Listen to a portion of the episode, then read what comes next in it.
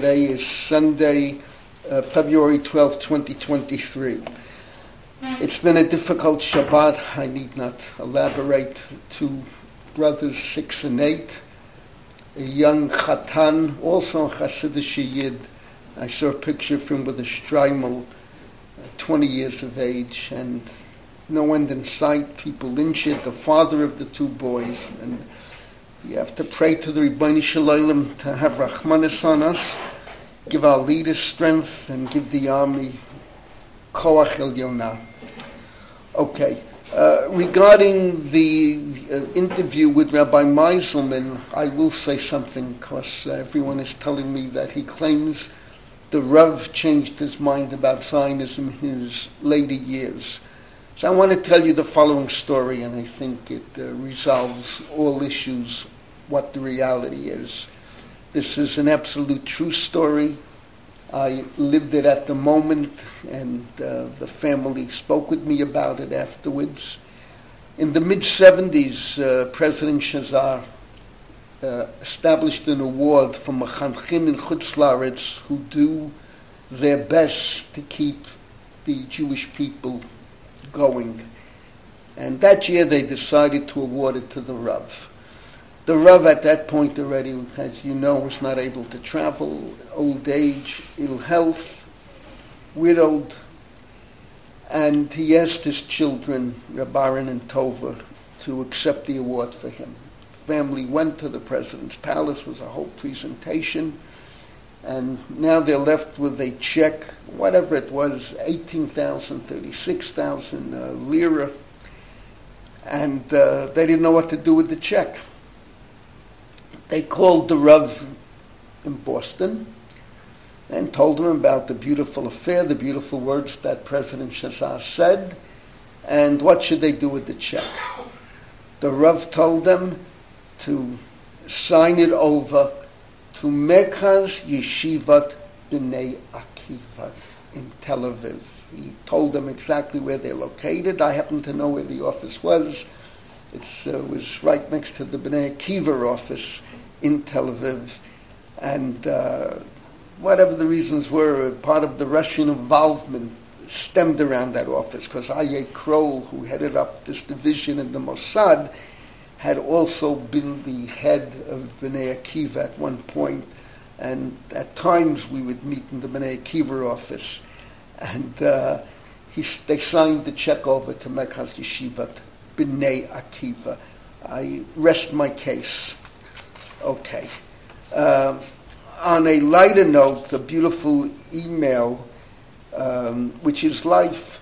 If you recall, we dedicated the Shir last Sunday in memory of Miriam Baumel, mother of Zach. And uh, Steve, Dr. Steve Collender writes to me, Dear Rebbe, I was saddened to hear about the passing of Mrs. Baumel Olala Shalom. In my mind, I still see her as a 37-year-old woman, my art teacher at Eitz Chaim in Borough Park in 1968. Everyone loved her.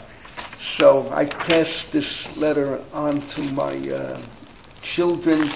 Everyone knew Miriam Baumel, but we knew her, you know, in the tragic years, in the later years, and that she always kept her spirit going and uh, it's a beautiful thought. And I have a lot of great Torah to say on this, that at times we have to let time stand still. This is why a Rebbe can't afford to live in three different era, eras. He has to live in the three at once. The past has to be as meaningful as the future as you're in the present. And that's a beautiful letter that supports my thinking. Uh, Rabbi Moshe Katz, your friend from Chicago, so uh, he, he felt that he was downgrading Novardok. Remember, I, I told you, he told a good story that uh, Rav Hutner said, you can't be Novardok in America because if you go into a, uh, let's say, a, a, grocery and ask for nails, they'll have nails. It's not like in Europe. So, all right, I don't think it was grounded in. It's just a comment on life has changed. But um, Reb Moshe sent me a link to the Rav, the uh, Machzor for Yom Kippur based upon the teachings of Moria Rebbe Rav Soloveitchik, page 325. Look at it. And there the Rav tells the following story. I heard this in person. I, I heard not in person. I heard it via uh, a tape from Manny Holzer. It was, if I'm not mistaken, at a Tshuva Dresha. In, it, and, and the Rav told the following story. Uh, in his memoir, the doctor, he's talking about a doctor who survived World War II. The doctor wrote of a group of yeshiva students along with their Rosh Yeshiva, followers of the Mussar school of Novardok, who were imprisoned along with him at night upon their return to the barracks.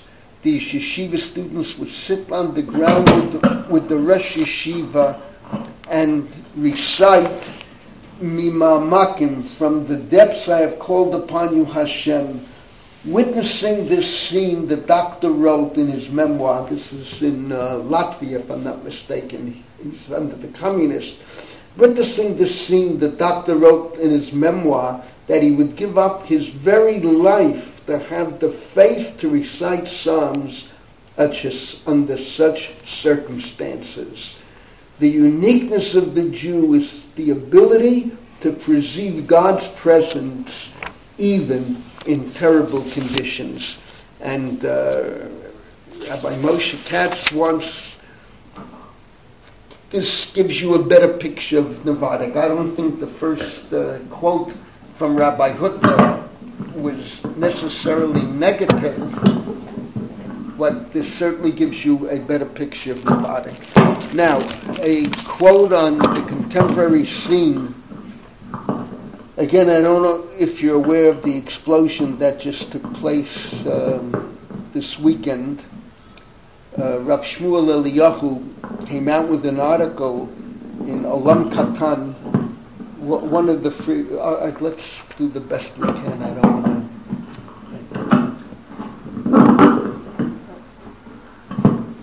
to. Um, let's do the best we can under the circumstances. Sorry, put it down. Maybe rest it on, on uh,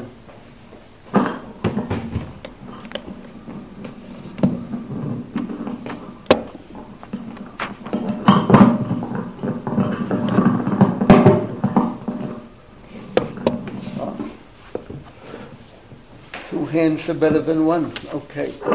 All right, it's going to fall over. Leave it, leave it. I can manage.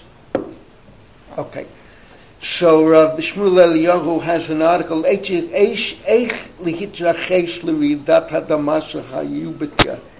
Develops the idea from God because of their mistreatment of the Israeli people, of the state of Israel, of the Jewish people. There's been a big outcry. Many have asked me my own feeling, including Rav Grunstein and others, and I'll answer you with a simple story out of my life, 1000% true. And looking at the audience in front of me, I'm not on the screen, but on the audience in front of me, uh, I'm facing BMT, three different eras. You'll like the story. 1973, we're in Rehov Abarbanel, and there are two popular teachers. One is named uh, Aaron Rakeffet, and the other one is Rav uh, David Chai. Uh, what's his last name? I believe it was Cohen. Am I right? No, not not Rav Brenner. Rav David Chai. He was married to Rav Leisa Suva's granddaughter. Yeah, married to Rav Leisa Suva's granddaughter, uh, Batya, if I'm not mistaken with the names. Dina, no, he was married to Dina, not to Batya. Rab David Chai Cohen, that's the name that registers with me. Uh, do you remember that name? It's yeah, not, not you. Anyway, this, he's a very big Rav today in uh, Bat Yam. He's the Svatik Rav of Bat Yam. He's very well known in Merkaz circles. So the war breaks out, and you know, all, all of us are caught up in a situation we never dreamt about before. All right, I was already in Israel four years, but the student body was all Anglos, And here uh, it was a frightening experience, to say the least. Until today, I don't know how we survived. It's just Yad Hashem and the price we paid. And uh, Rav David Chai is bringing lectures and sources that Mashiach will be here shortly. This is Muhammad Gog u'Magog, and he's the most popular teacher imaginable. And uh, students are asking me, and I told them, look, I hear what he's saying, but Bekif Sheder Achmana Lamali, I say, you know, to go out on a limb like that, uh, I'm not certain. We have to wait and see. And uh, I was not, my answers were not so popular. Uh, six months later, a year later, uh, who was the more popular Rebbe? Gog u'Magog may or may not happen. The Sheikh certainly wasn't here yet. And that whole messianic fervor, uh, when you're let down afterwards, I need not tell you the whole story of Shabtai Tzvi. So uh, I, I, would have, not that Rav Shmuel Elio was asking for my advice, but uh, I would advise people, Kif the Rahman Alamali. Let's wait, let's see, let's be patient, and let's do whatever we can to help. Uh, you got to give all the credit to the uh, unit that was sent from Israel. They have saved on to 20 lives already. That's not a small matter. One life is equal to a world. The Mishnah in Sanhedrin. Okay, one other point I want to make before I come back to uh, Kishat, Nashim, shaving, etc. Um, I want to thank my dear Talmud Rabbi uh, Nachum Shmayahu uh, Zayens, although he spells it Sajak. Uh, he opened my eyes to something interesting that, if you recall, I mentioned that people were worried about the dateline. I'm talking about the whole Shanghai story. So it came up again. Uh, my student, Rabbi Dr. Mark Shapiro, gave a lecture and he's also talking about uh, students who didn't want to travel on the dateline. Anyway, it comes out that we're talking about a whole new incident that happened, not going to Kobe, Japan, but later when the Jews were already in the ghetto in Shanghai. So it turns out that in Canada they got permission for, uh, I think, 18 or something. You can read all the details they got permission for them to come to Canada. In order to go to Canada, they had to go from Shanghai to Kobe. The boat, and, and from Kobe, the boat sailed for Canada. It involved going before Yom Kippur. Shanghai had no dateline problem. Kobe did. Eleven Mira students didn't go. The boat sailed with 11 empty seats. This was endless money put in, collected to arrange it. And one of the factors, the main factor, I would say, I mean, they're giving a teretz from Baba that they mere wanted to be united for Yom Kippur. Boy, if I was there, I would have pushed them onto the boat, Balkachi Anu Amen. And the Lubavitcher Rebbe, the sixth Rebbe, there was room for a number of uh, had the right to go. He told them, get on that boat. But it just strengthens what Reb Henoch Fishman told me, that the consideration of Yom Kippur was a factor.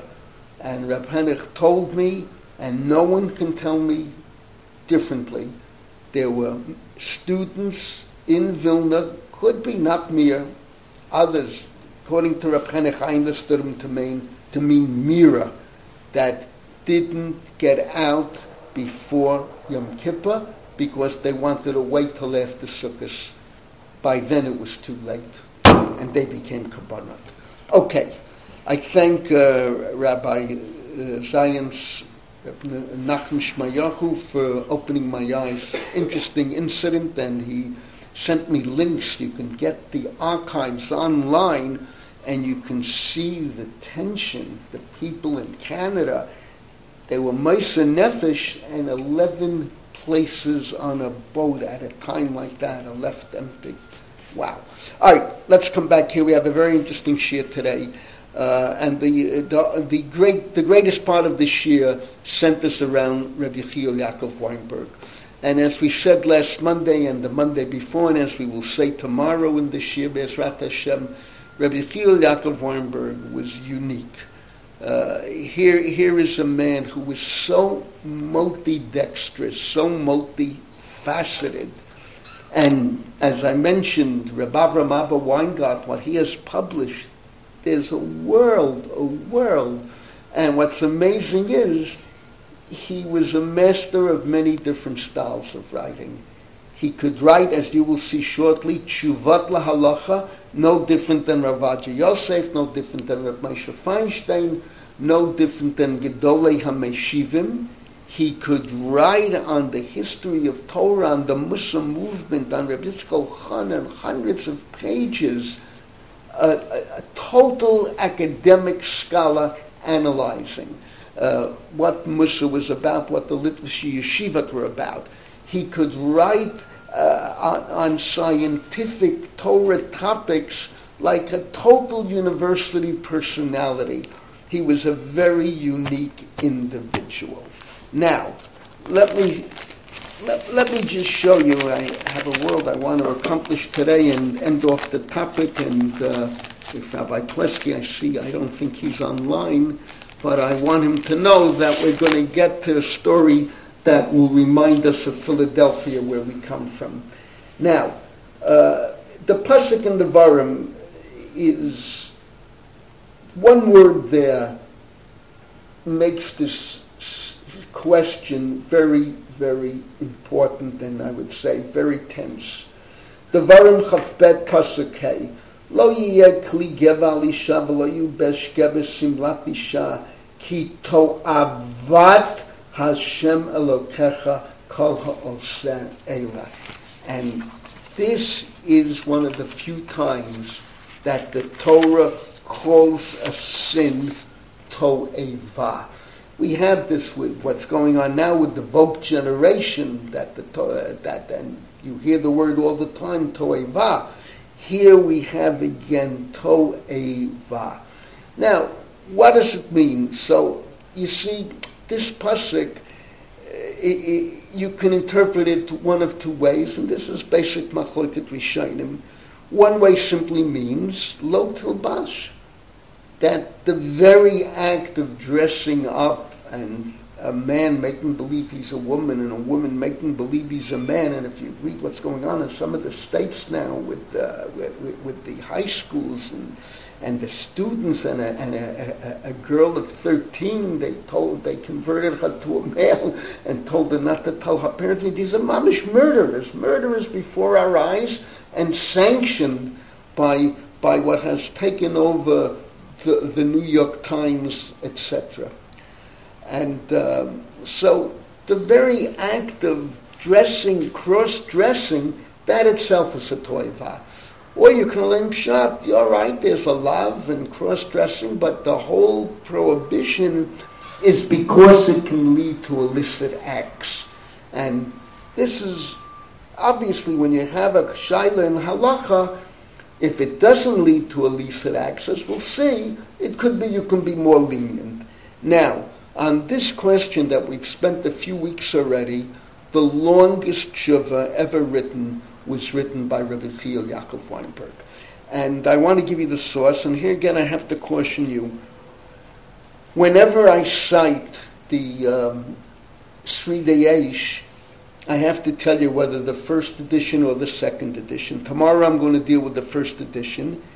I tried to find it in the second edition and I was not successful. I know there's a conversion chart, but I couldn't find it. And the person I would want to ask, uh, Rabbi Rav Abba, is in France right now teaching Torah. What I'm citing now is from the second edition, and, and there's they're completely different. Rabbi Rav Abba, in the second edition, added material and totally, you see, the original Seridei Eish came out what was available. It was more chronological than organized according to topics. In the second edition, Rabbi Rav Abba, uh, my dear friend, totally organized it systematically.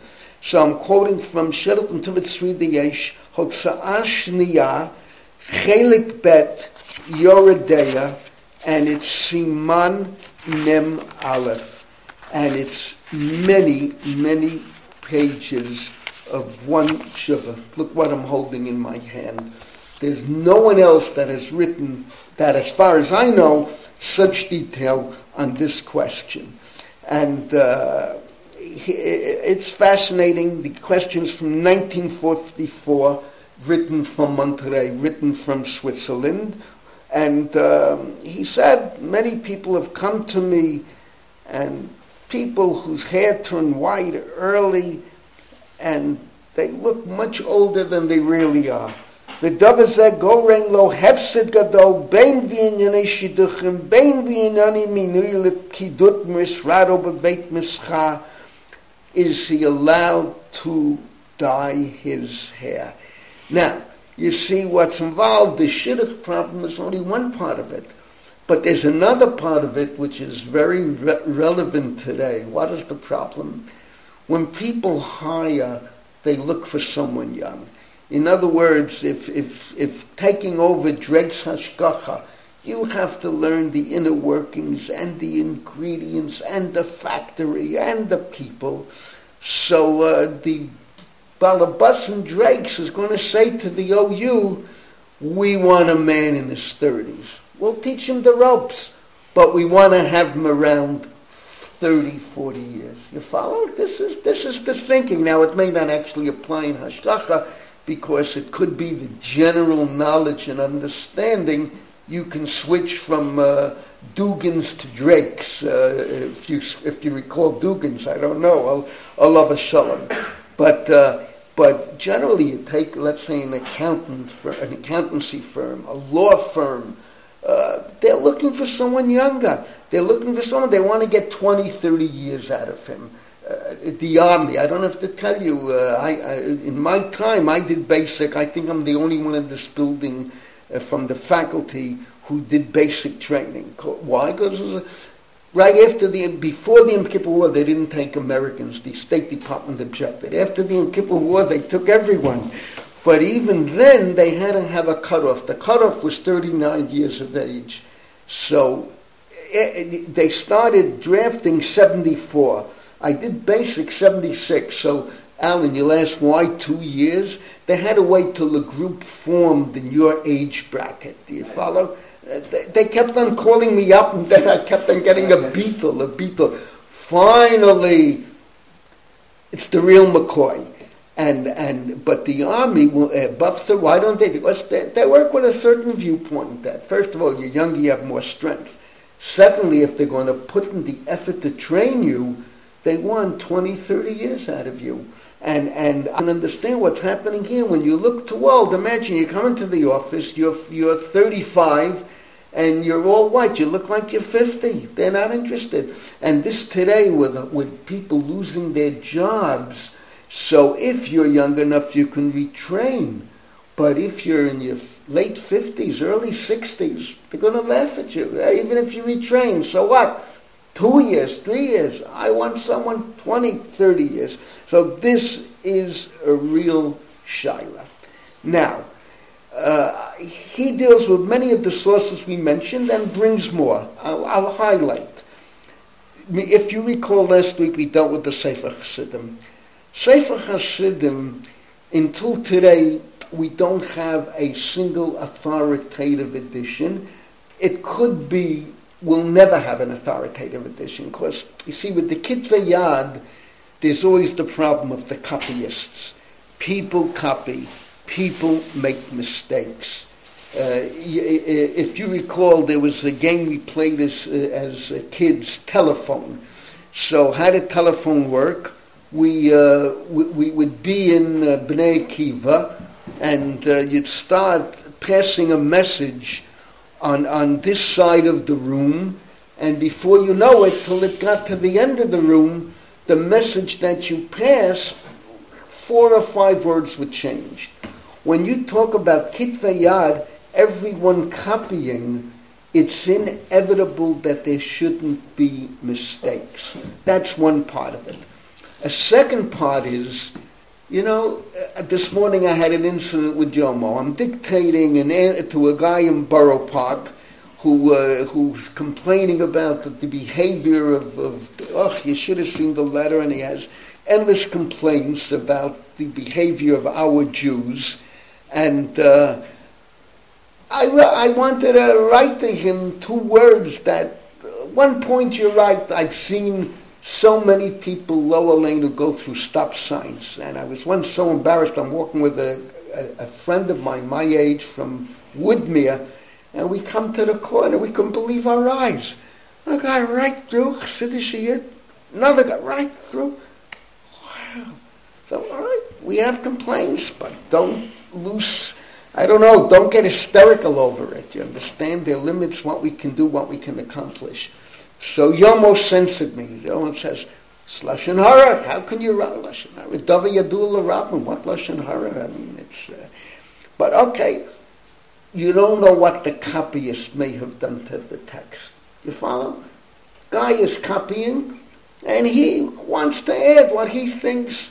You have this all the time, for instance, in, in the Gemara, where they attributed, well, this was not in the original Gemara.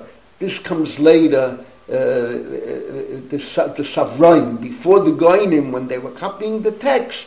Someone added a few lines. You have it in the Rashbam. Uh, many times in the Rashbam, someone already said, "Oh, it's not Rashi, it's the Rashbam." He'll add on an, another pshat that he'll, uh, you, and this is the problem. Also added to the, the guy, uh, the, so time and again, this is a problem. From an academic point of view, in Bernard Revel in my time, Professor Weiss would play with it. I, I don't know in Bar Ilan, I don't know what goes on today. But you're never going to be certain. So now coming back to the Sefer Hasidim that we quoted last week, so Rabbi Chil Yaakov says, look, in the Sefer Hasidim, what's the story? That uh, this elderly guy who has a white beard is told that there's this woman, nice, and by the way, they use the word Jafar, nice looking, Ploni Jafar b'makom ploni. She's interested in you. So first of all, you see right away that looks so important. In other words, we have nothing to be ashamed of that this, the way God created the world, the Sha'el the Gemara. And here you see, she's interested in you. So he, so they suggest to him, dye your beard. You should look younger. And, and it's fascinating. What does she say? Doesn't say it's asa. Imagine some would say to you, eat the basa b'chalav. Some would say to you, do this sabbat. You would say right away, what am I, a sinner? It doesn't say it's wrong. What does she say? I need, I, I need lo I don't want to mislead her. So, so right away you see that perhaps there's room lahakel if you're not misleading, that it's not in itself an isa. Uh, that's one comment on this uh, from the Sefer Chinuch. You see lekula that, and and see, and there, there you can take the pshat that the whole concept of lotilbash is if it leads to an indecent act, if it leads to toeva. But the fact that you dye your beard unto itself is not a toeva. See, it, it, it's, it's open either way. Uh, okay, now, uh, then there's another factor, and this we also quoted, and it's very important. Uh, the Tosfot and Shabbos Daf Nunam Bet, and there in the, in the Gemara in Shabbos, it's talking about cleaning off uh, I, I, a, a and dirt. I don't know how to exactly interpret it in English, but let's say something falls on your foot and your hand, and you want to clean it off.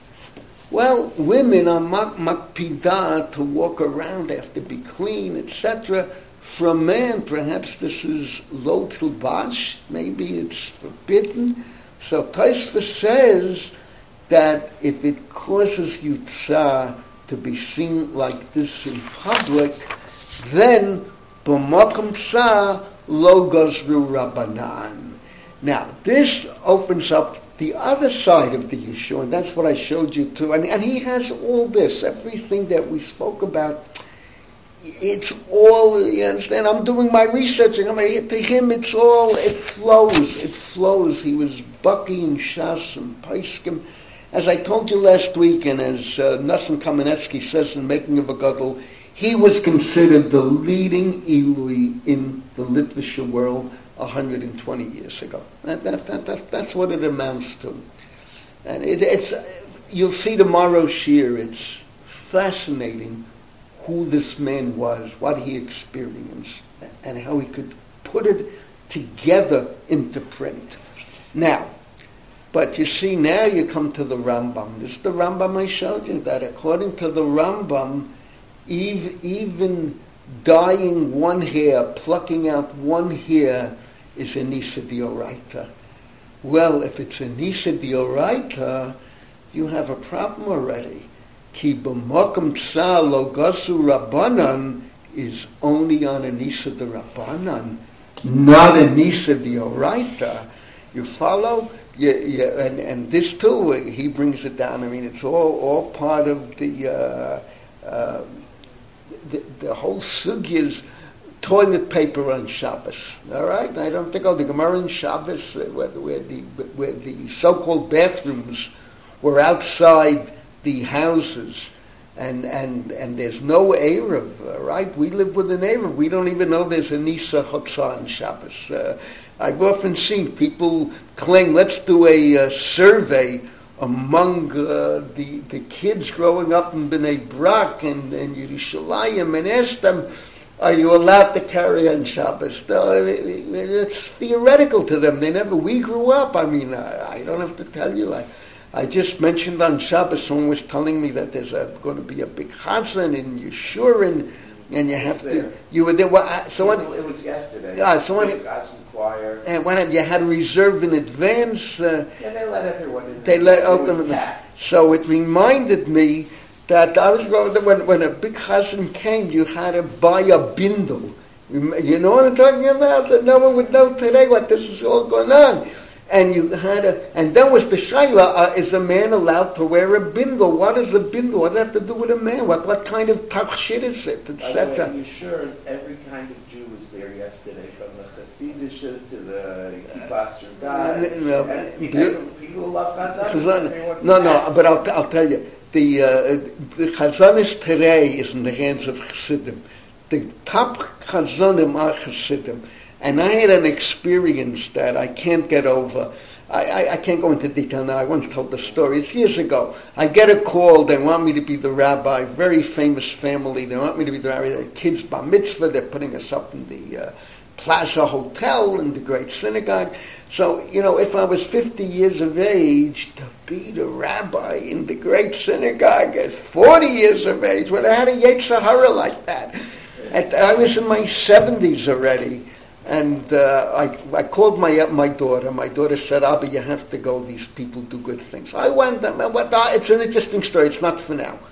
Anyway, um, I get up to preach, and there's a big choir there. And two-thirds of them looked to me like Pirchei Hasidim. And I figured, uh, all right, I'll preach. They'll go to sleep. I finished speaking. Me. Covered HaTeirah, Yashikaya, Chesa Devarim. I said, wow, these Pirchei Chazanim are legitimate.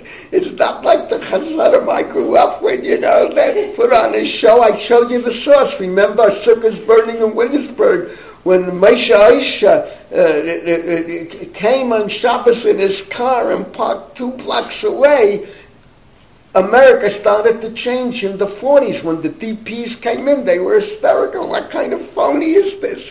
They used to say on some of the Chazanim, they fallen kaidim and they essen a sandwich. You understand? They had, they had in the palace a sandwich. But, uh, all right, the, the, these, today, but the bindle, that's, that, I, I still remember it, the red bindle, nothing to do with Kever, Kever Rachel, but, but the, the, then the Shaila, how do you put it on? So, if it would be an only east of the she can make, you understand? We, but we didn't know the Chazon Ish then. Today I wouldn't be a big lamb then I would say, New York City, it, all the, you know, Chazon all the buildings, there you have the big uh, it's not a, not, not a Rabban the Oraita, etc. Uh, and, and, you know, you make it from a Rishit Yochid to a Carmelit with toilet paper, etc., rocks they use, but but uh, when all is said and done, the Rambam says in Nisa the Oraita, once it's in Nisa the Oraita, very hard lahakel. Okay, that's the Rambam. It, the truth is that most Rishonim don't agree with the Rambam. The Ravid right there, the Rabad right there already disagrees because of Mishnah. You'll see, it's a world of Rishonim. But what the Rambam is the Rambam. See, that, that much Reb Chaim accomplished that even in Psak, in other words, on one hand he accomplished that you don't know how to pass it because it's always zazeh, you can always get it. But, but, but, but halacha lemaisa, very hard to go against an open Rambam. And, and that, that, that's Reb Chaim's accomplishment. So, all right. Now, coming back to the pasuk with the toeva, so here too you can be malamed. Look, he's dyeing his beard, but he's not sitting among women. Chazal uh, elaborate that it's Yosef ben Hanashim, etc. The toeva is not there. If if you hold that the whole act is because what it might lead to, maybe we can be killed. And here's where he comes in, and here already, this is what I showed you last week, and uh, there's ample room. What am I talking about? The Bach, the, they all discussed this in the Shulchan Aruch I showed you. What about if it's raining? And you grab a woman's raincoat to cover your head? Right or wrong? Mutter or rasa? You grab a woman's raincoat to, to, to wear, and there they're matir. It's not toeva. It's not going to lead to anything degenerate. And and uh, and interesting here, he quotes Rav Sherira Gaon, unisex, that it could be that rain clothes. There's no haloi shem isha or ish.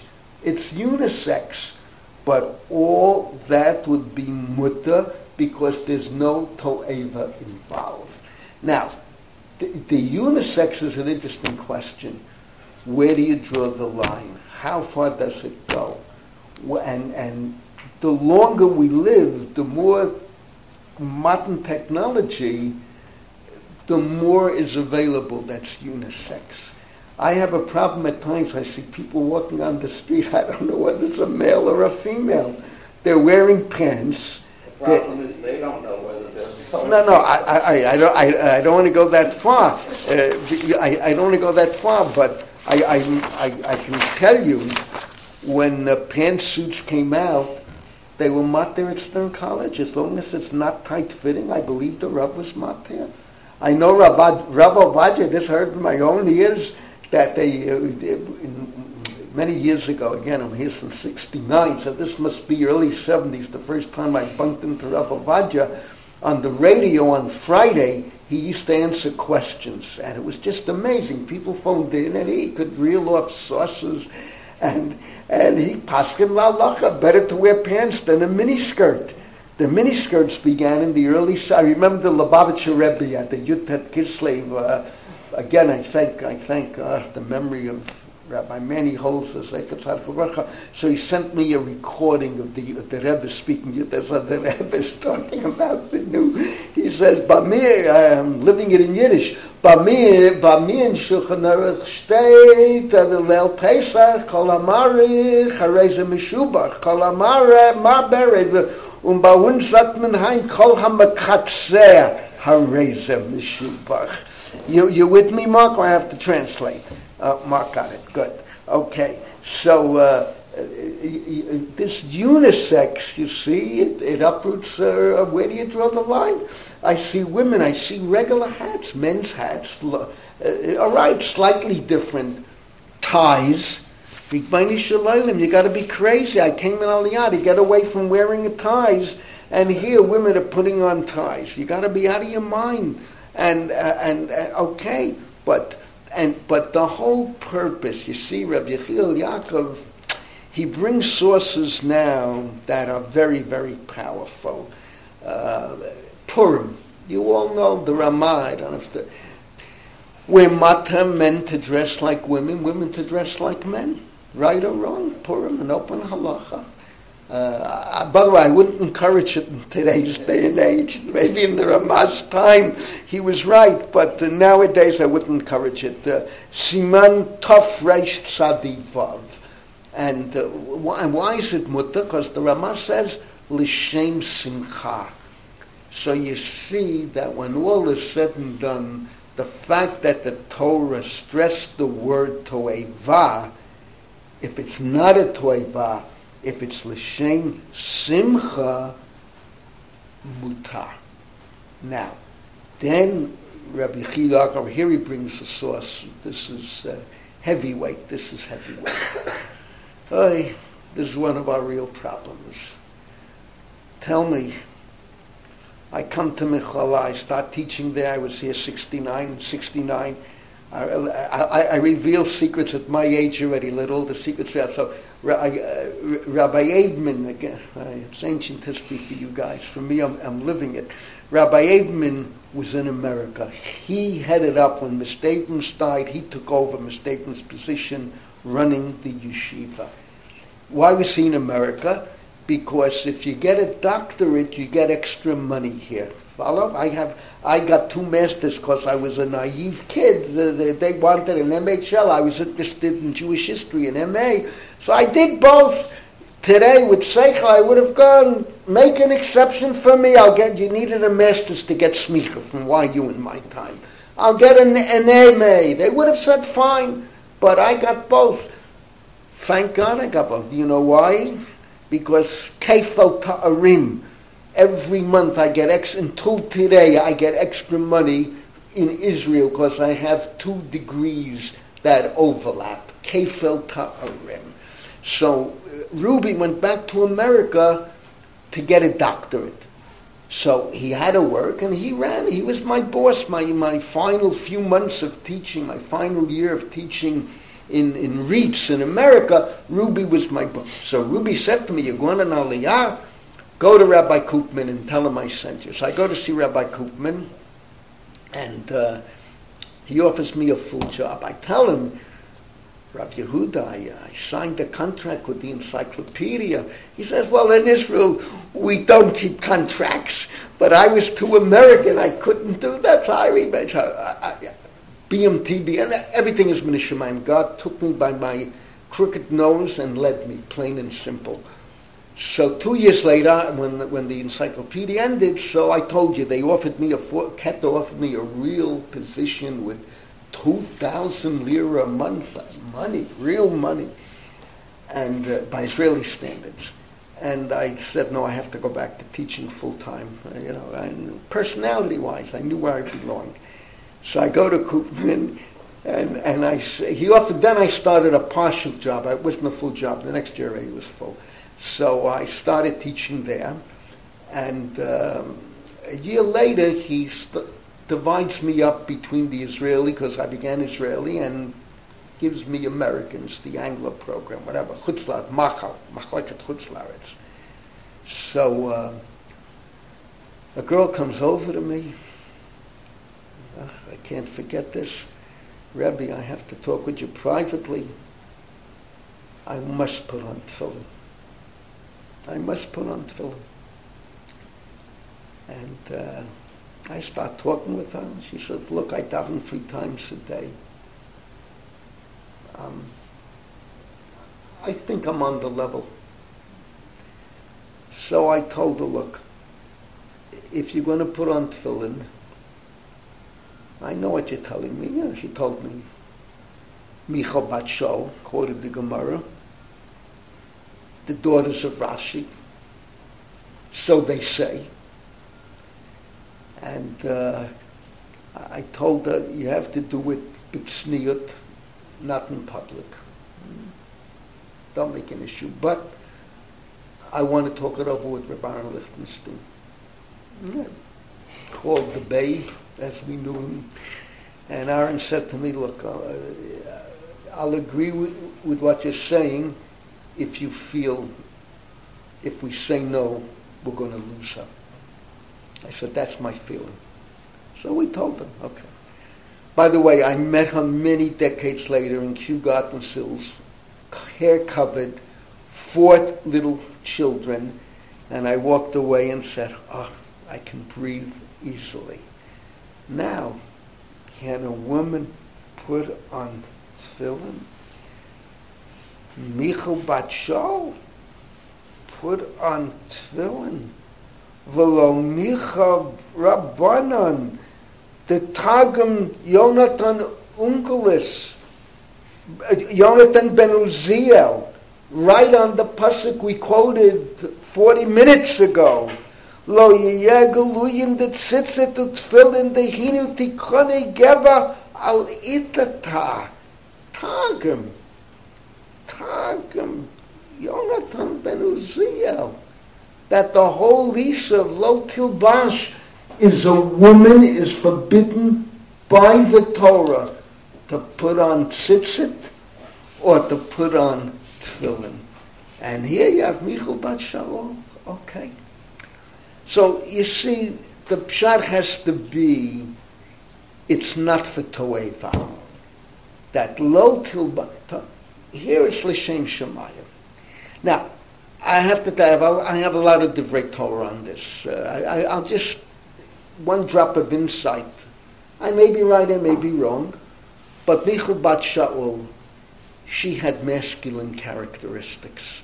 When um, David HaMelech is dancing, remember bringing back the Aron Kodesh, she rebukes him. Tell me, most women to see people dancing l'shem shemayim, they'd be in tears. They wouldn't rebuke. They'd be emotionally inspired. A man has less emotion, so you see there's something in her that lended itself to tefillin but I wouldn't encourage it. And, but the, the, this problem is a real problem. The whole problem today with Simchas Torah. My, my wife is very, uh, if you ever met a conservative woman with a small c, it's my wife. She, halavai, women wouldn't leave the house. My wife says the Rambam was right. Once, once or twice a month, that's it. The, and, you, and you know my button, the Rambam. What's shot twice? that there was a suffix with chalitza, the first tefillah, so she had to go back a second time. Okay.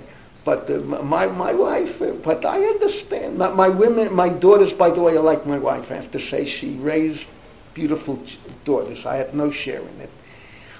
But already, already my granddaughters-in-law, there may be some mixed feelings, and some might really, they want to dance Simchas Torah. Why not? See, this is all right, not the Rav, by the way, is very opposed of dancing in the shul. The Rav felt it's not proper, at 100% not proper.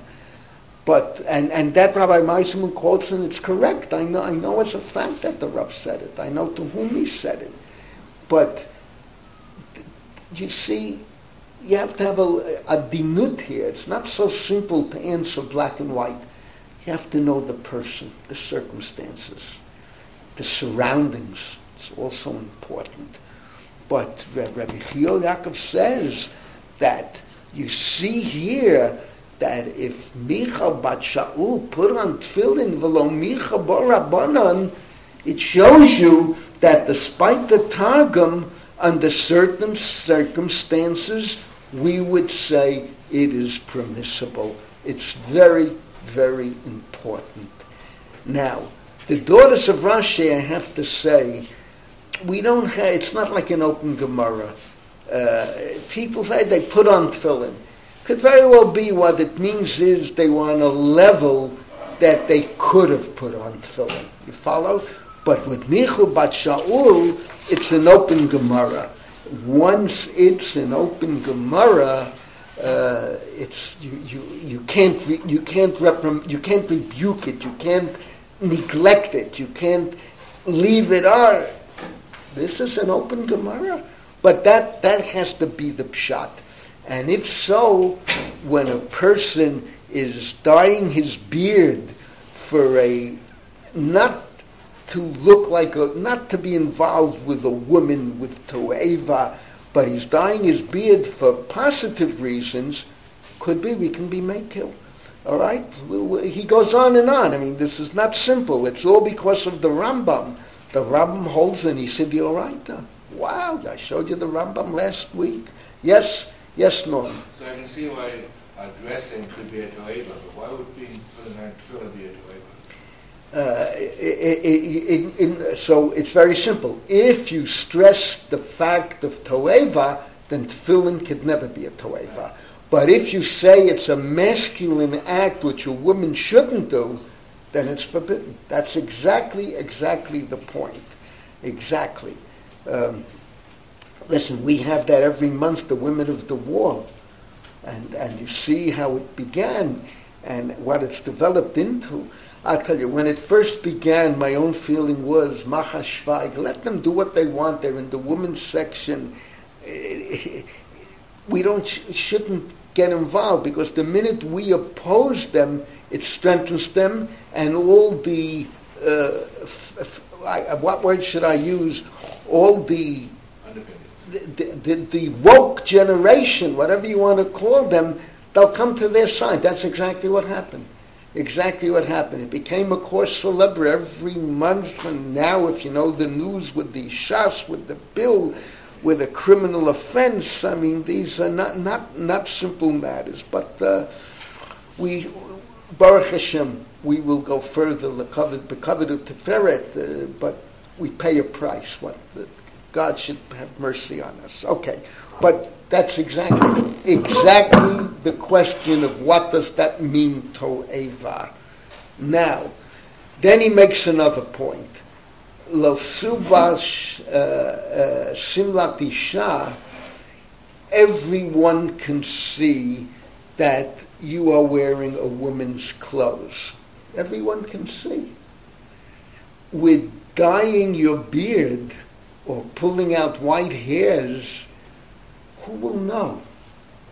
The only people who will know will be those that knew you before.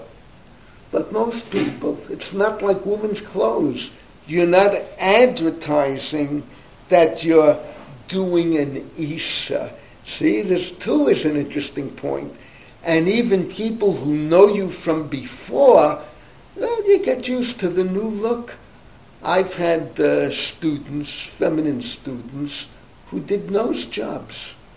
Believe me, after a week or two, I totally forgot what they looked like before. You know, you look at the face, you forget the nose. So you see, this too is a fact. שאסור מהתורה קישוט הקבוע בגופו כשמלה.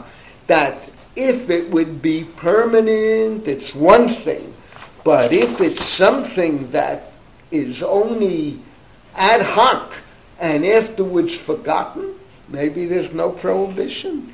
And here he quotes the Minchat Elazar. And I have to tell you, uh, the, is the Munkacha. And I have to tell you, I laughed when I saw this. I, I couldn't believe it. I'll tell you why in a second. What is the Minchat Elazar doing? He has the following shaila, and it came up in the Chassidic world. A Chassidic Jew, half his beard turned white, and it's embarrassing.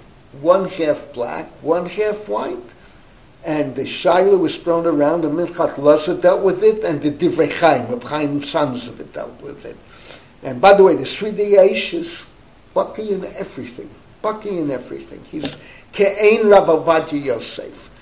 And uh, very embarrassing.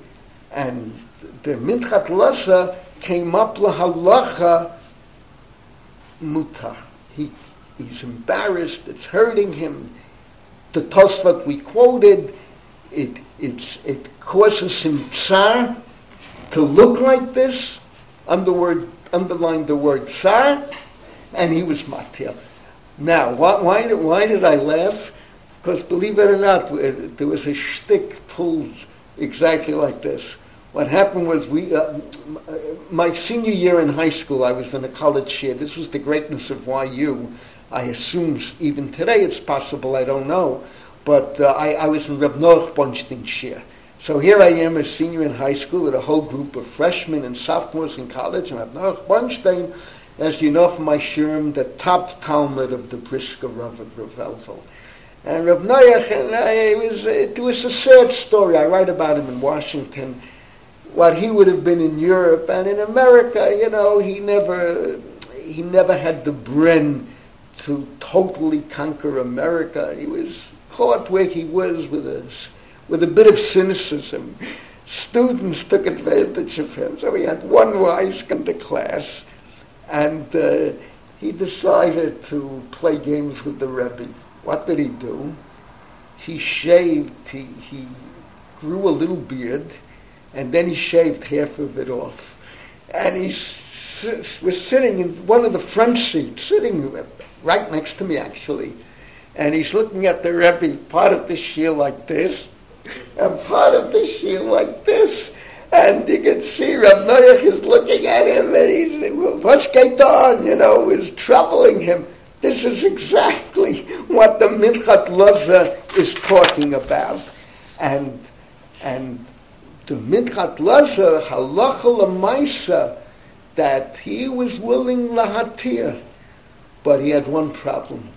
The Divrei Chaim Asid. And if the Divrei Chaim Asid, he didn't have the, I would use the strength to go against them.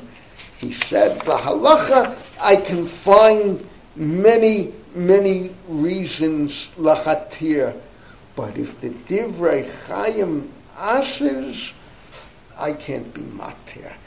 But even he, in theory, was on the side of the Matirim. Also, it shows you the stance of the Divrei Chaim, his position. Reb Chaim Halberstam, Gadol Rabin Shemo.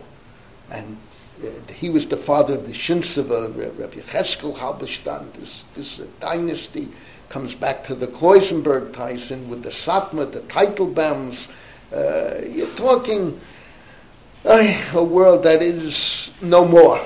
Uh, so Alan, you'll say, but there is a Sabbath, uh, Amerikanische Satmerheit. In Williamsburg and up, up upstate, they have as much shaykhis to what was as I have to the Chinaman on the moon. Uh, Natan, absolutely true. Sons, all right, Monsey, Netanya, but not what it was, not what it was. Uh, uh, the, the, but it shows that Divrei Chaim couldn't be made. I, I can tell you there's another mark. What kind of matzah do you eat on Pesach? Machine matzah? Okay, look into the Divrei Chaim. You'll understand why there are many Hasidic Yidden. And by the way, it's not so much halacha. It's, it's deeper than that look into the Divrei Chaim.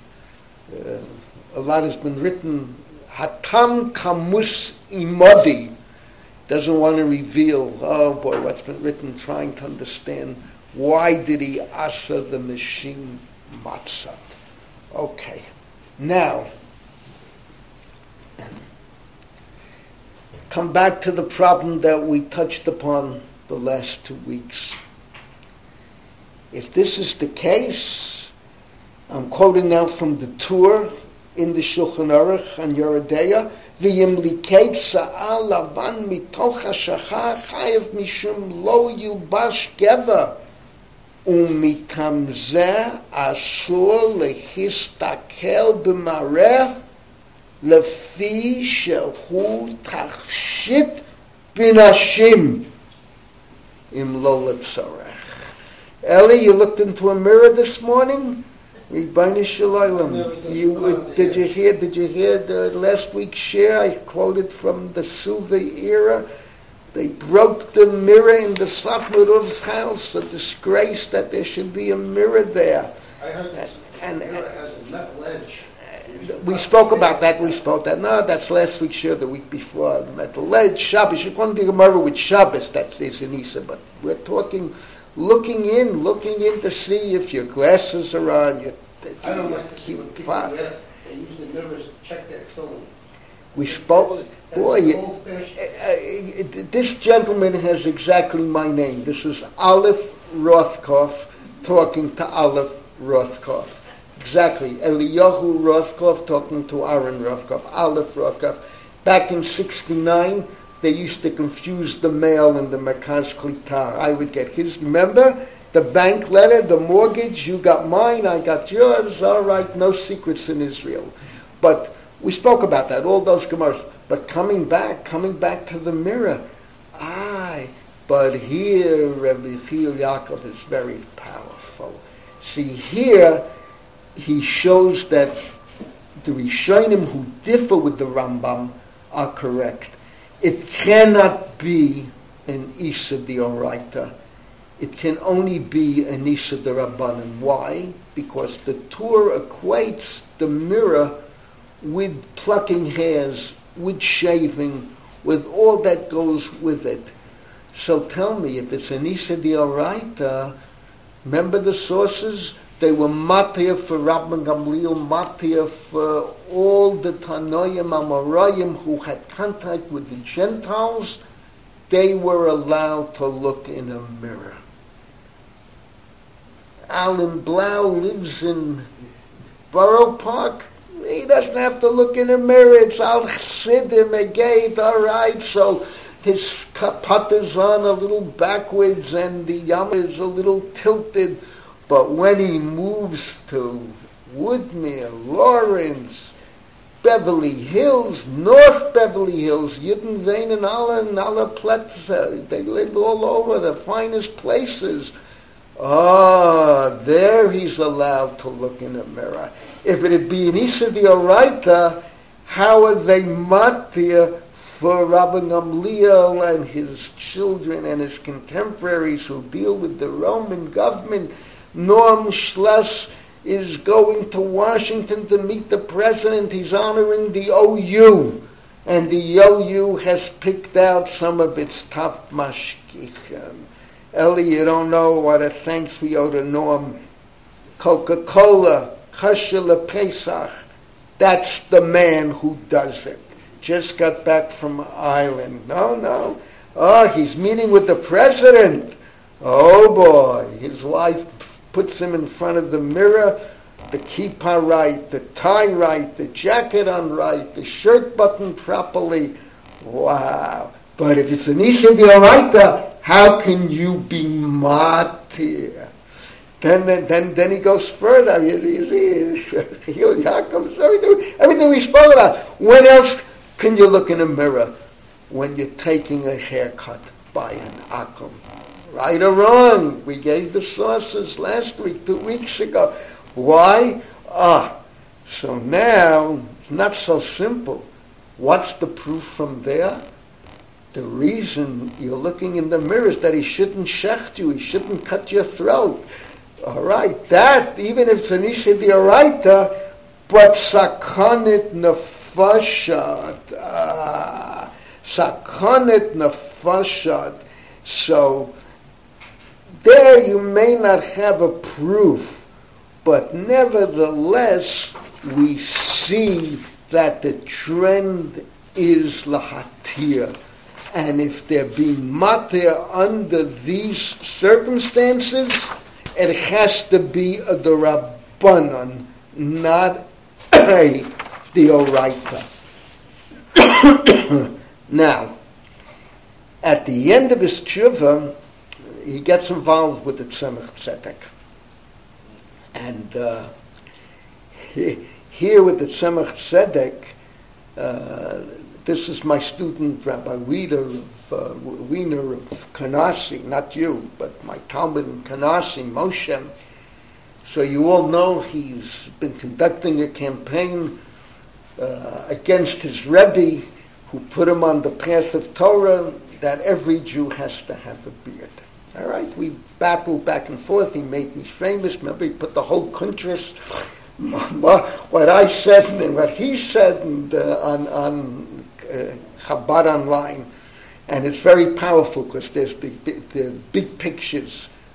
Yours truly, Kutais Goya, Pushtaka, Shegets, and Oisvaf, Trumpenik, and his picture with the beard down to his belt. All right, that belt once saved me one time in uh, in uh, uh, Rabbi Kleski, uh, one second in Har Nof, the Boston Rebbe, Rabbi Horowitz. Rabbi Horowitz, the Boston Rebbe Shtibla, I once stopped him for a moment. I was saying Kaddish for my father, and uh, it was one of their many minyanim, but some Balchuva asked me, where's your gadol? I pointed to my belt. I said, Baruch Hashem, I have a gadol. They tell me, Rabbi, that in Bernard Revel Graduate School, one of the teachers was uh, a Hasidic guy, and when they would daven mincha, he'd take his tie and tie it around as a uh, as a gadol, take apart his tie and turn it into a gadol. Professor uh, El Elman, uh, Yankele Elman, Zeichet Tzadik Levracha. So uh, the Tzemach Tzedek from Lubavitch and uh, I'll give you the source. I'll tell you where to find the source in a minute, in a few minutes. But uh, the Tzemach Tzedek held that shaving is lo tilbash. Women, and where does he get it from? The Gemara discusses Beit Shechi. Women shave under their armpits. Women shave their legs. It's a whole industry today. I, I have a, uh, a, a, a Talmidah She's a cosmetician, I think it's called. Uh, here in Israel, he said, a tzaddiket, a tzaddiket, don't misunderstand me. But that's her panasa. And uh, women, all women, uh, we, we, we don't shave our, under our armpits, we don't shave our legs. We're, uh, this is a man, this is a woman. So you're not allowed to shave. Not allowed to shave. And even where it's a scissor action, the Tzemach Tzedek was still asid, even Vihitani. By the way, and his whole concern with shaving just supports what I tell about Moria Rebbe Rav Soloveitchik, that when the Rebbe uh, changed, remember we had Remington and, and Schick, and it went back and forth, the blade and the guard, back and forth. The Norelco came out, it's in a circle, it's round, okay? The Norelco came out like that, and uh, I brought it in. Uh, 57 it had to be, 58, and I said, Rebbe, look, they've changed it. Uh, can we use it? He said, show, show me how it works. And I opened it up, he opened it up, he looked, he said, I don't see a problem. It's the same principle. You can't, the razor alone doesn't cut, and the God alone, the razor will kill you, and the God will do nothing. But together it works like electrified scissors, except it goes in a circle instead of back and forth. So, and that's what the Rav Paskin, mutter. And there were no considerations today. People hack ahead with the hairs left, not here. That didn't enter the picture. The question was, and you see here from the Tzemach Tzedek, by the way, with the Tzemach Tzedek, I have to be very careful when I tell you Lubavitch, because there were two Tzemach Tzedeks. There's an earlier one from, from the German area, from Ashkenaz, also called Tzemach Tzedek, uh, but that, that, that's not the Lubavitch. Lubavitch is about 100 years later, but whenever you quote, you have to distinguish between the two. So, uh, the Tzemach Tzedek comes in with, with a whole new Isa and uh, Lo Tilbash. Yeah, yeah. Targum Yonason, you quoted, says that over there also. I, I can't know what you're saying. The Targum Yonason, Yeah. on uh, the Yilbash, it says also about uh, men shaving is the Yilbash. Yeah, he says it there because he doesn't quote it here. But all right, that's interesting. The Targum Yonason that I quoted, Yeah. Because there I saw, because he quotes it here. I, I didn't look at the original text. I'm quoting it from here. But interesting that they, that they he, that, so that would give proof the Tzemach Tzedek. But uh, Rabbi, Rabbi Yechiel Yaakov says women don't have hair on their face altogether. So how can you make the analogy? In other words, where a man and a woman have hair, it's shaykh to say that, all right, she shaves, we don't shave. But where the woman doesn't shave altogether, then how can there be a shiloh with the man? Zelachud v'zelachud. And, and he adds on about the Tzemach Tzedek, Mikomakom rotzani lumot zchut halamikilim bizeh, shegiluach hazakan b'misparayim ke'en tar, that's exactly the Rub's words. Ein adon legiluach beit shechi, shezelchu v'chulu. But when it comes to the face, she'ein lachem zakan. And, and, uh, with that, he attempts to refute the Tzemach Tzedek. Now, then he comes to another point that we mentioned a few weeks ago. Remember the way hair grows, the skenim, the Gemara Nazir, and what does it say there? That these skenim were cutting hair, shaving. So what do you see from there? If people do it, it's the practice for males. It's permissible.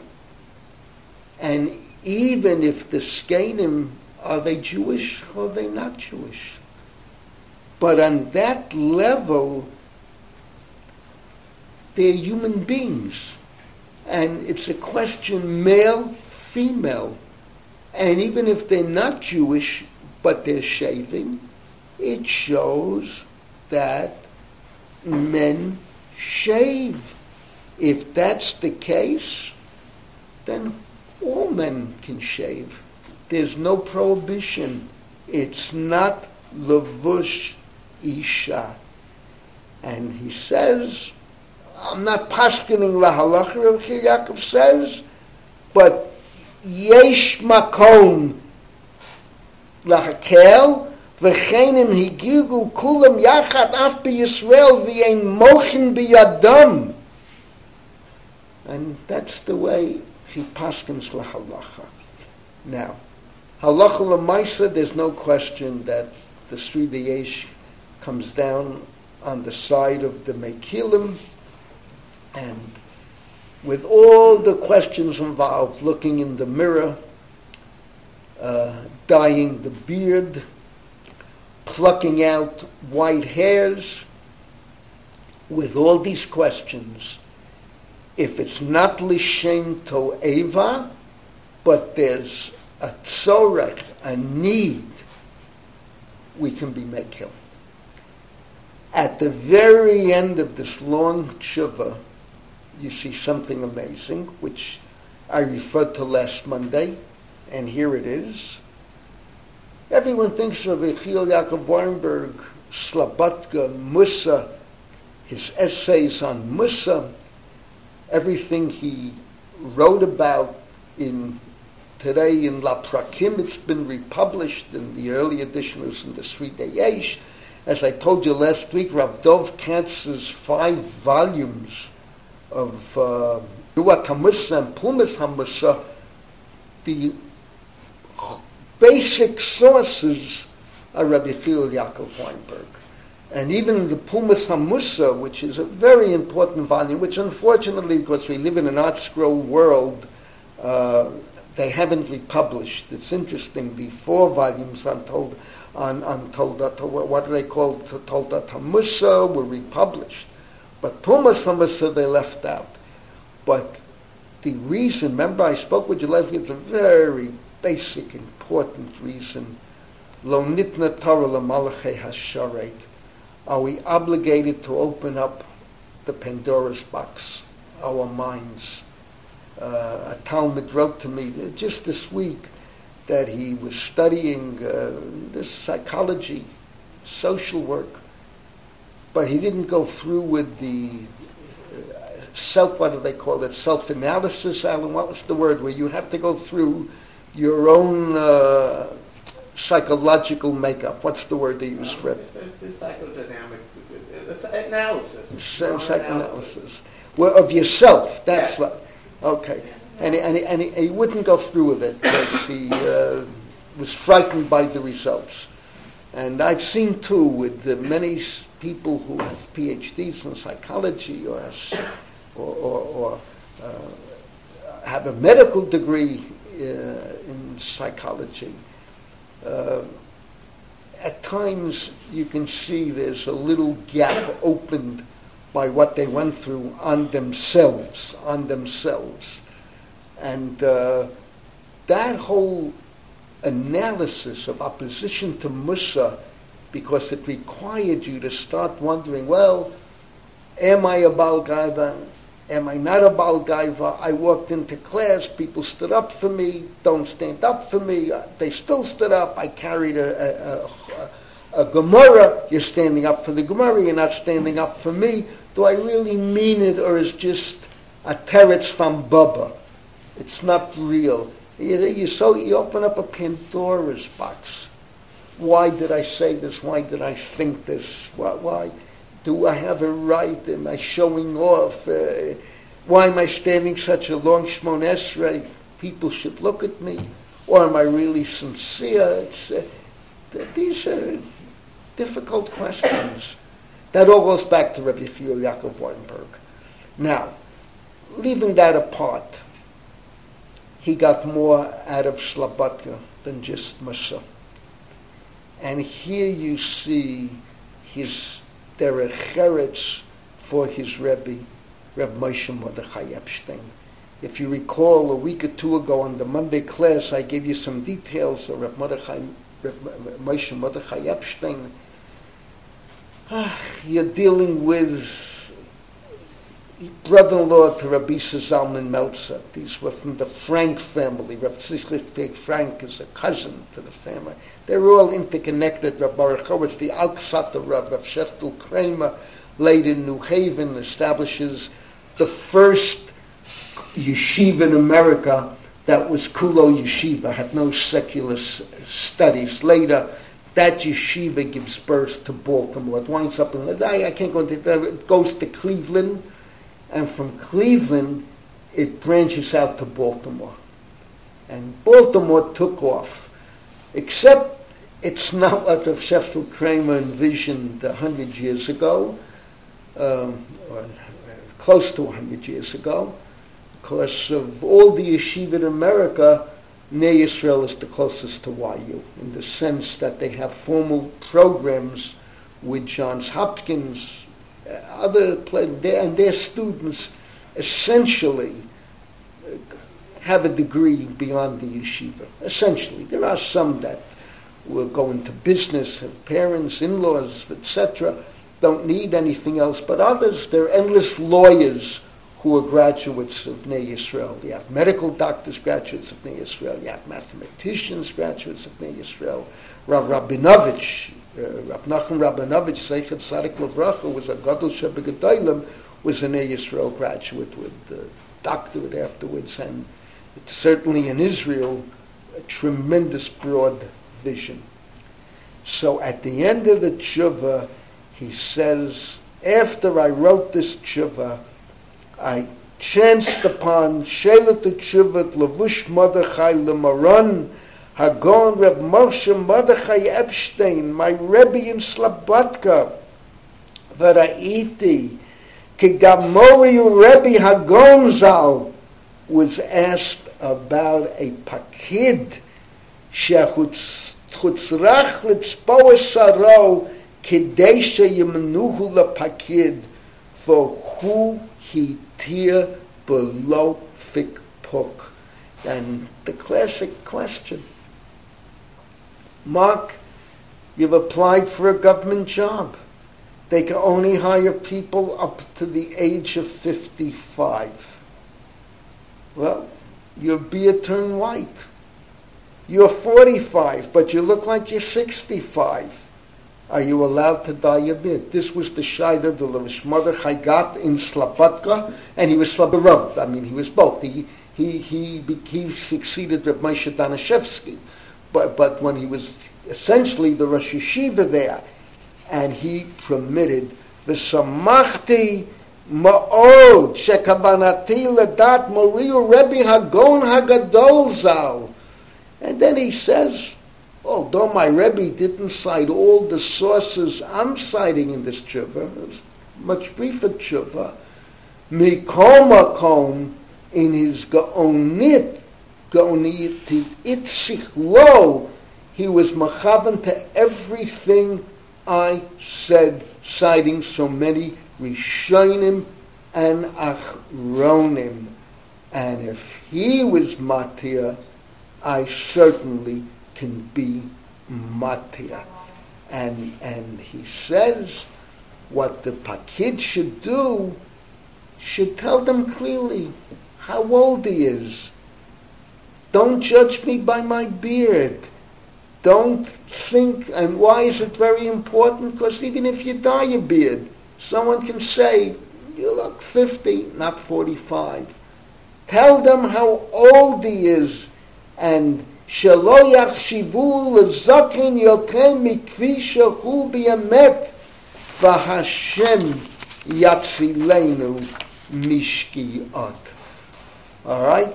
Ad kan the Seridei Eish. I want to go one small step further, and um, I'll, um, I'll, I'll, I want to stay chemed. I'll pick up next week before I, I go beyond this.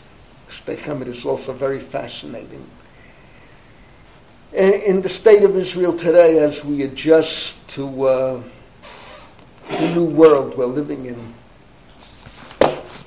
so some of you know in the United States, it took hundreds of years to create a rabbinate that could speak in the language of its generation.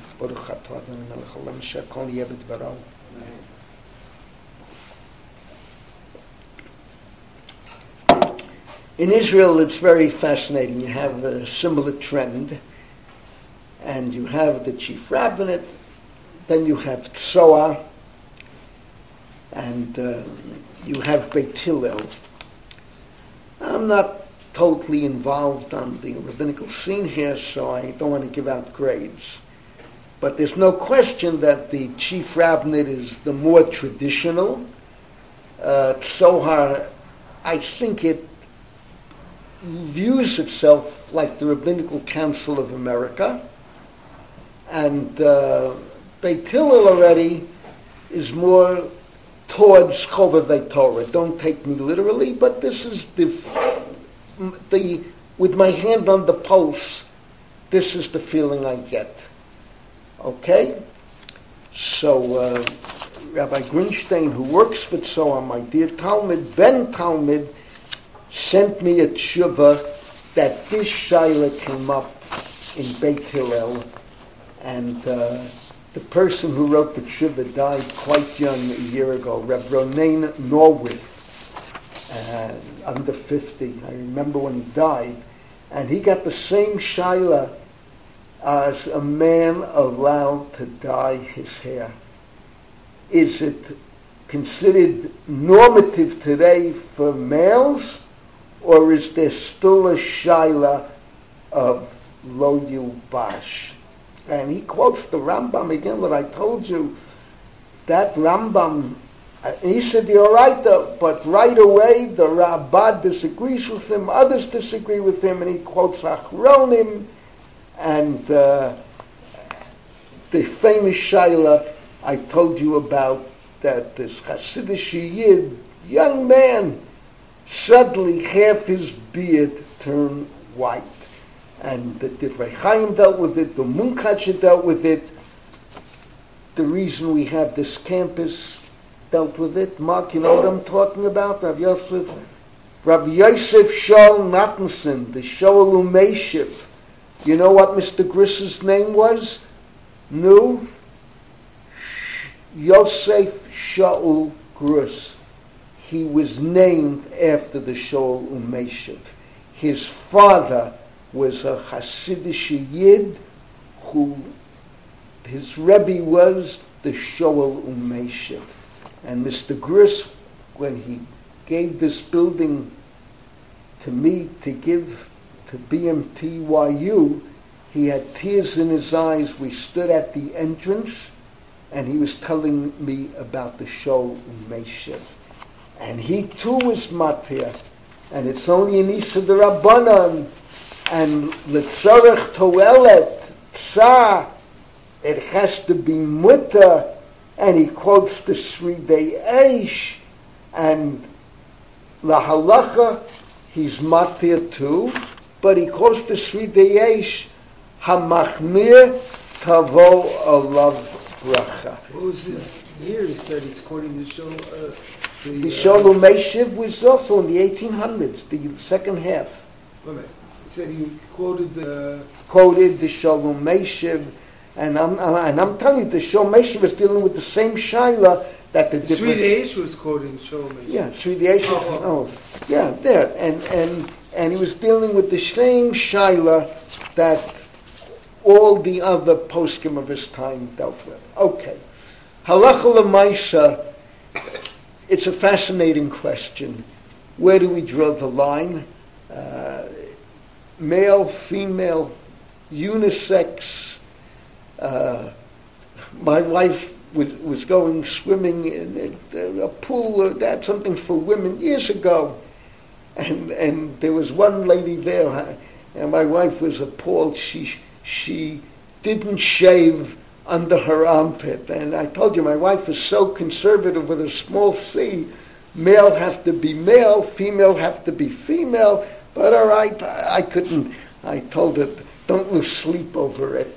But uh, it's it's an interesting question, and particularly uh, Bisman uh, Hazet, Pikuach Nefesh. I mean, what's happened here with uh, the cannibalism, the, the idolatry worship, it's, uh, it's beyond comprehension.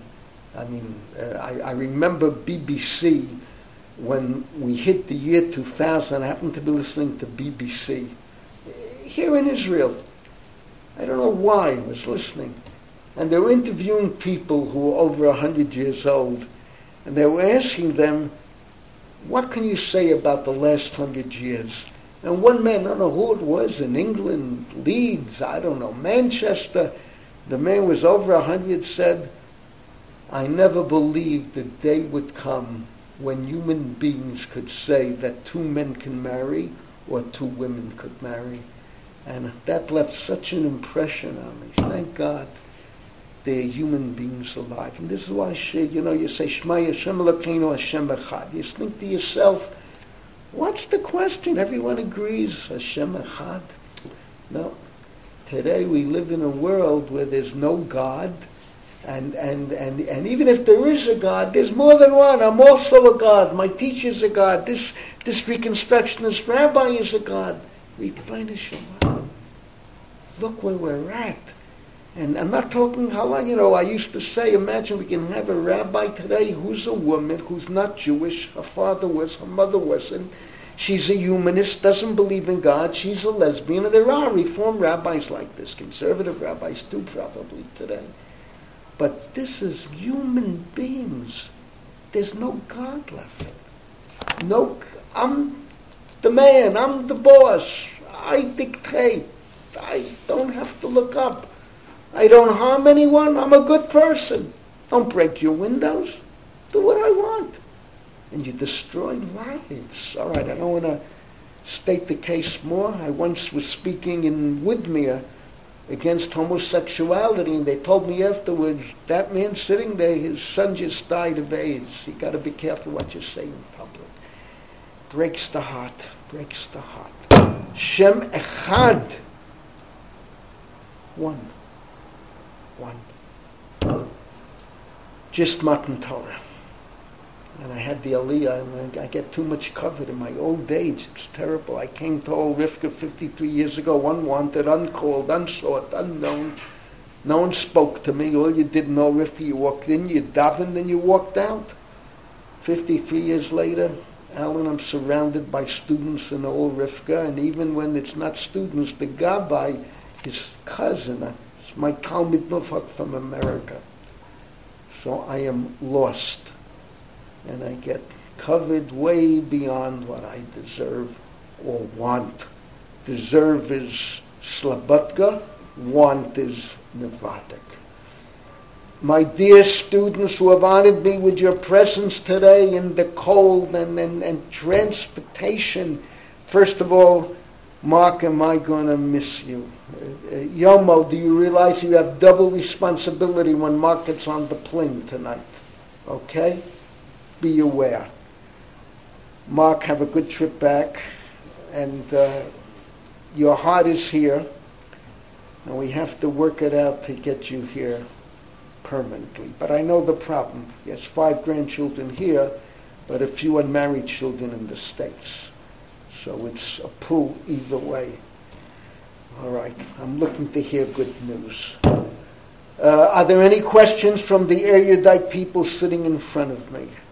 Okay, Yomo, can you sign me off? I want to wish you all baracha v'hatzlacha, only good news. Our hearts shouldn't be heavy. This was a terrible weekend. And until we meet again in health and happiness, das vidanya. Uh, yeah.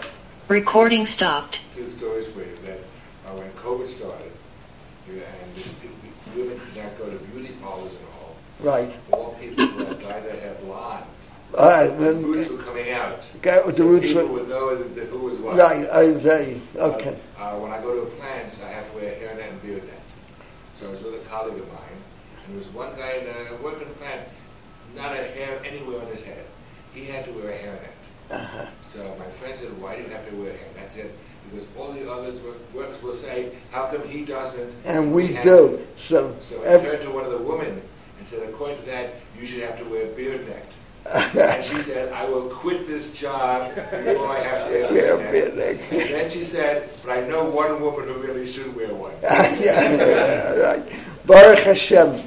Are there any questions from around the world? Uh, Vic, Vic, I just saw Vic, but he disappeared. Uh, Vic, is everything okay? He doesn't hear me. All right. Uh, all right. I want to thank everyone who joined us from afar and until we meet again in health and happiness, das vidanya. Okay.